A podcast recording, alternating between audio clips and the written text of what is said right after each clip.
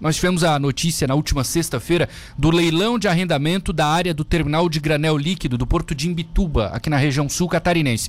E temos a vencedora do leilão que aconteceu em São Paulo. Fábio Rieira, diretor-presidente da SC Par Porto de Imbituba, conosco ao telefone. Fábio, tudo bom? Boa tarde. Tudo bom, Matheus? Boa tarde. Boa tarde a todos os ouvintes da Rádio Cidade Tubarão e Criciúma. Uma grande satisfação estar aqui hoje podendo falar um pouco com, com todos os ouvintes aí, dar um pouco mais de esclarecimento, qualquer dúvida que por, porventura exista ainda. Perfeito. Pois é, Fábio, o, o, qual é o, o, benefício, digamos assim, para a comunidade do sul do estado a partir de, dessa vitória no leilão da Ferti Santa, a empresa que conseguiu lá na B3 em São Paulo essa vitória? Benefícios. Bom, primeiramente é importante pontuar que essa, esse terminal hoje de granel líquido, ele possui três é, é, locais de armazenagem, né? sendo que dois desses é, locais estão desativados, né, estão inoperantes devido à deterioração dos meios. Uhum. Então, só temos um operacional. Né, e com isso, nossa movimentação hoje é bem aí, é, pequena em relação ao potencial do terminal. Nossa movimentação está em torno de 20 mil toneladas né, por ano. Né, com esse benefício, né, a Fert Santa tem um compromisso de investir na ordem de 25 milhões de reais, né, que ela vai se comprometer a ele, lógico, obviamente tudo com contratos, etc., né, para aumentar essa capacidade para cinco tanques. Além do um operacional, ela vai ter que ter, eh, vamos dizer assim, desativar os outros dois definitivamente e instalar mais quatro. Então, totalizando cinco tanques. Sim. Com isso, a gente consegue dar uma movimentação bem mais razoável, né? E o, o porto, com certeza, vai oferir mais é, tarifa, né? né? E, e, óbvio também que vai gerar mais empregos e renda, né, para o município de Imbituba. Então, né, eu entendo que é uma, uma ação que o, o ente público aqui, no caso o Porto de Imbituba, ele deixa de, não precisa fazer esse aporte de recursos onde o privado, então, se disponibiliza, se disponibiliza e investe 25 milhões numa estrutura portuária. Tá. Então, acho que o principal Sim. É, questão disso aí é dar ao usuário do porto uma condição melhor dele poder usufruir do ativo, que hoje está bem incipiente. Né? Então, a gente vai sair de uma movimentação de cerca de 20 mil toneladas dando um salto para de 80 a 100 mil toneladas. Então, Nossa. vai ser um, um, ganho muito grande para toda a comunidade e usuários do porto. Fábio, então não é uma privatização, não é? É, é diferente, portanto. Não, é um arrendamento que nós. É um arrendamento por, anos, por 10 anos. Grosseiramente falando, até para os nossos ouvintes, né, que para entenderem, claro. eu tentar aqui ser o mais didático possível, é como se nós estivéssemos alugando essa área por 10 anos né? O, o investidor ele vai pegar essa área, ele vai recuperar, obviamente ele tem que ter seu plano, né, de recuperar o seu investimento e sua margem de lucro. Isso ele deve ter feito, claro, né? Senão ele não teria entrado como uma aventura. Justo. Ele deve ter feito esse estudo de forma a, a poder fazer esse investimento e retirar seu lucro. Isso também nos traz maior segurança jurídica, né?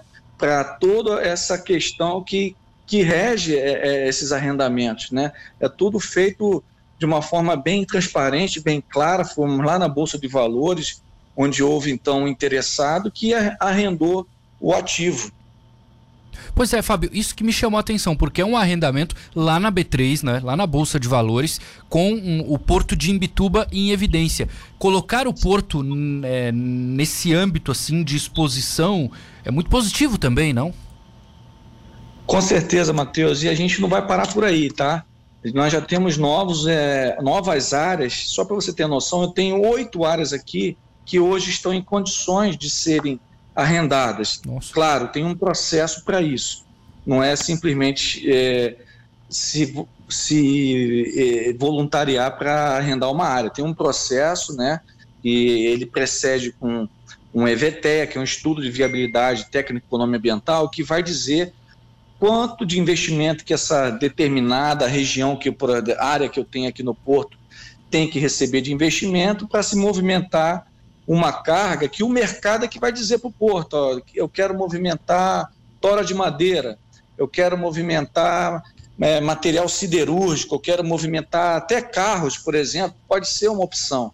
Então, o interessado ele procura o porto e a gente começa nessa fase embrionária, apresenta isso lá na Secretaria Nacional de Portos e aí sim começa a avaliação pela empresa de, né, de projeto logístico lá do Secretaria Nacional de Portos e a gente fez isso muito rápido, tá? Só para você ter uma ideia, a gente em, é, em outubro do ano passado, nós entregamos esse EVT do terminal de granel líquido que nós recebemos. Então, aí, cerca de um ano e um mês depois, nós conseguimos fazer um arrendamento desse terminal. Foi um trabalho bem assíduo, né? E hoje está materializado. Uhum, perfeito. É, Fábio, é, pelo que a gente está percebendo, então o, Porto ainda tem muito potencial para crescimento. E aí eu quero te perguntar em relação ao investimento público, a infraestrutura, a logística. A gente tem um problema aqui na Serra da Rocinha, por exemplo, acessos ao terminal, isso tem melhorado. O que, que o poder público, em questão de infraestrutura, pode fazer para, ao mesmo tempo que o Porto faz a parte dele para crescer, o poder público também faz para né, dar condições a um crescimento cada vez maior? Muito boa pergunta, Matheus, muito boa mesmo. A BR-285 né, a gente tem uma estimativa aí de um incremento de carga de cerca de 2 milhões e meio. Isso é praticamente metade do que eu movimentei no ano passado. Né? Em isso ocorrendo, eu tenho que ter condições de acesso rodoviário ao porto. E com isso, o Estado, né, o governo de Santa Catarina, ele está prevendo uma duplicação desse acesso, que é o acesso norte ao Porto de Bituba, da ordem de 40 milhões, que é esse investimento. Então, hoje está na elaboração de um projeto básico, que deve ser entregue aí no primeiro trimestre, acredito eu, aí do ano que vem, para aí sim se fazer uma licitação para executar essa obra, que já é contemplando esse incremento de, de caminhões, né, de acesso rodoviário que nós teremos aqui no Porto. E nós aqui internamente, né, com, com o recurso que apuramos com as tarifas, nós também estamos melhorando nossa infraestrutura portuária com as obras de ampliação de um, cais que nós temos aqui, que é o cais 3. Nós vamos ampliar esse cais, aumentar a profundidade para receber maiores embarcações, né? E com isso movimentar maior é, quantidade, né? Maior tonelagem de cargas e com certeza é, arrecadar mais receita, mais impostos para o município, é, e mais empregos, com certeza também. Perfeito. Fábio Rieira, diretor-presidente da SCPAR Porto de Mituba. Fábio, obrigado por atender a Rádio Cidade. Bom trabalho para vocês. Eu que agradeço a oportunidade, estaremos sempre à disposição.